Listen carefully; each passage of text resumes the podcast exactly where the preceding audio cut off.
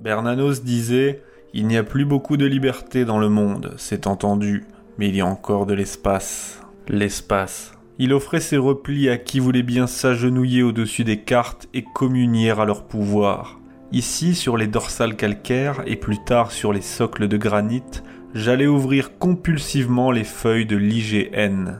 Ces cartes d'état-major étaient des merveilles. On pouvait se réjouir de posséder une pareille couverture du pays.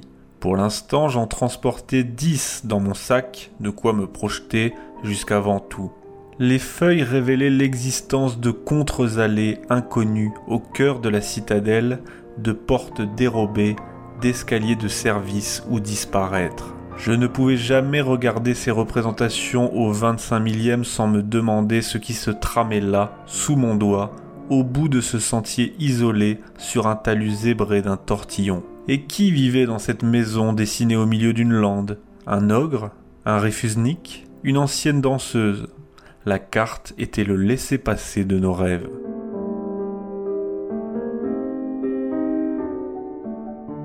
Ces tracés en étoiles et ces lignes piquetées étaient des sentiers ruraux, des pistes pastorales fixées par le cadastre, des accès pour les services forestiers, des appuis de lisière, des vias antiques à peine entretenues, parfois privées, souvent laissées à la circulation des bêtes. La carte entière se veinait de ces artères, c'étaient mes chemins noirs. Ils ouvraient sur l'échappée, ils étaient oubliés, le silence y régnait et on n'y croisait personne, et parfois la broussaille se refermait aussitôt après le passage. Certains hommes espéraient entrer dans l'histoire, nous étions quelques-uns à préférer disparaître dans la géographie.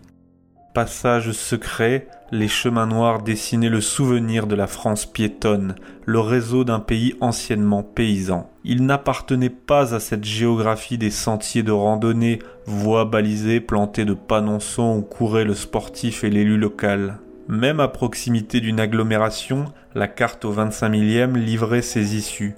Une levée de terrain, un talus discret, une venelle. Partout, l'ombre avait des survivances. Jusqu'au cœur des zones urbaines s'enfonçaient des coulées. Si renards et furets réussissaient à gagner le centre des villes d'Europe par les fossés et les contrescarpes, nous aussi pouvions tenir l'équilibre sur des fils invisibles. Relier ces chemins à travers le pays ralentirait ma progression, mais offrirait des avantages. Ne pas s'infliger les traversées périurbaines, éviter la brûlure du goudron.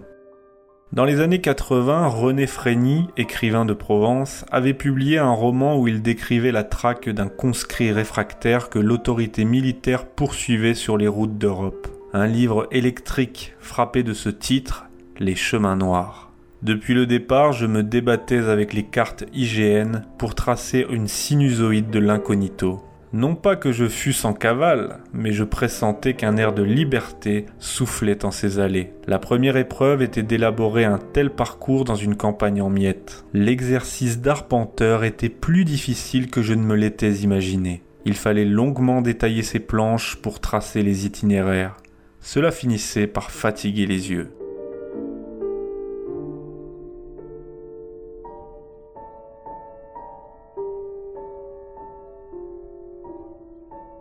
Rêve m'obsédait. J'imaginais la naissance d'un mouvement baptisé Confrérie des chemins noirs. Non content de tracer un réseau de traverses, les chemins noirs pouvaient aussi définir les cheminements mentaux que nous emprunterions pour nous soustraire à l'époque. Dessinés sur la carte et serpentant au sol, ils se prolongeraient ainsi en nous-mêmes, composeraient une cartographie mentale de l'esquive.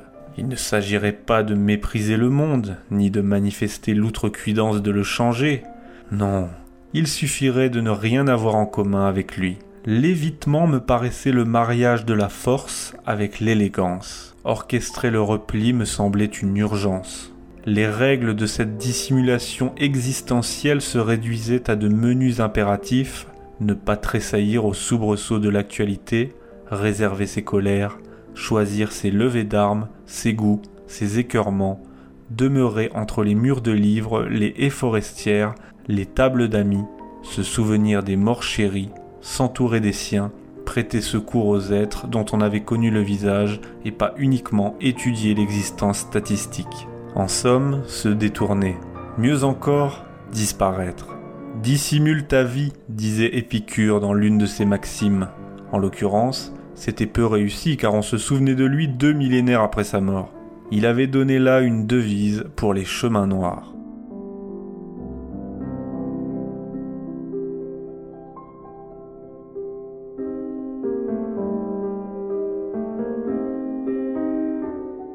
Nous serions de grandes troupes sur ces contre-allées car nous étions nombreux à développer une allergie aux illusions virtuelles. Les sommations de l'époque nous fatiguaient.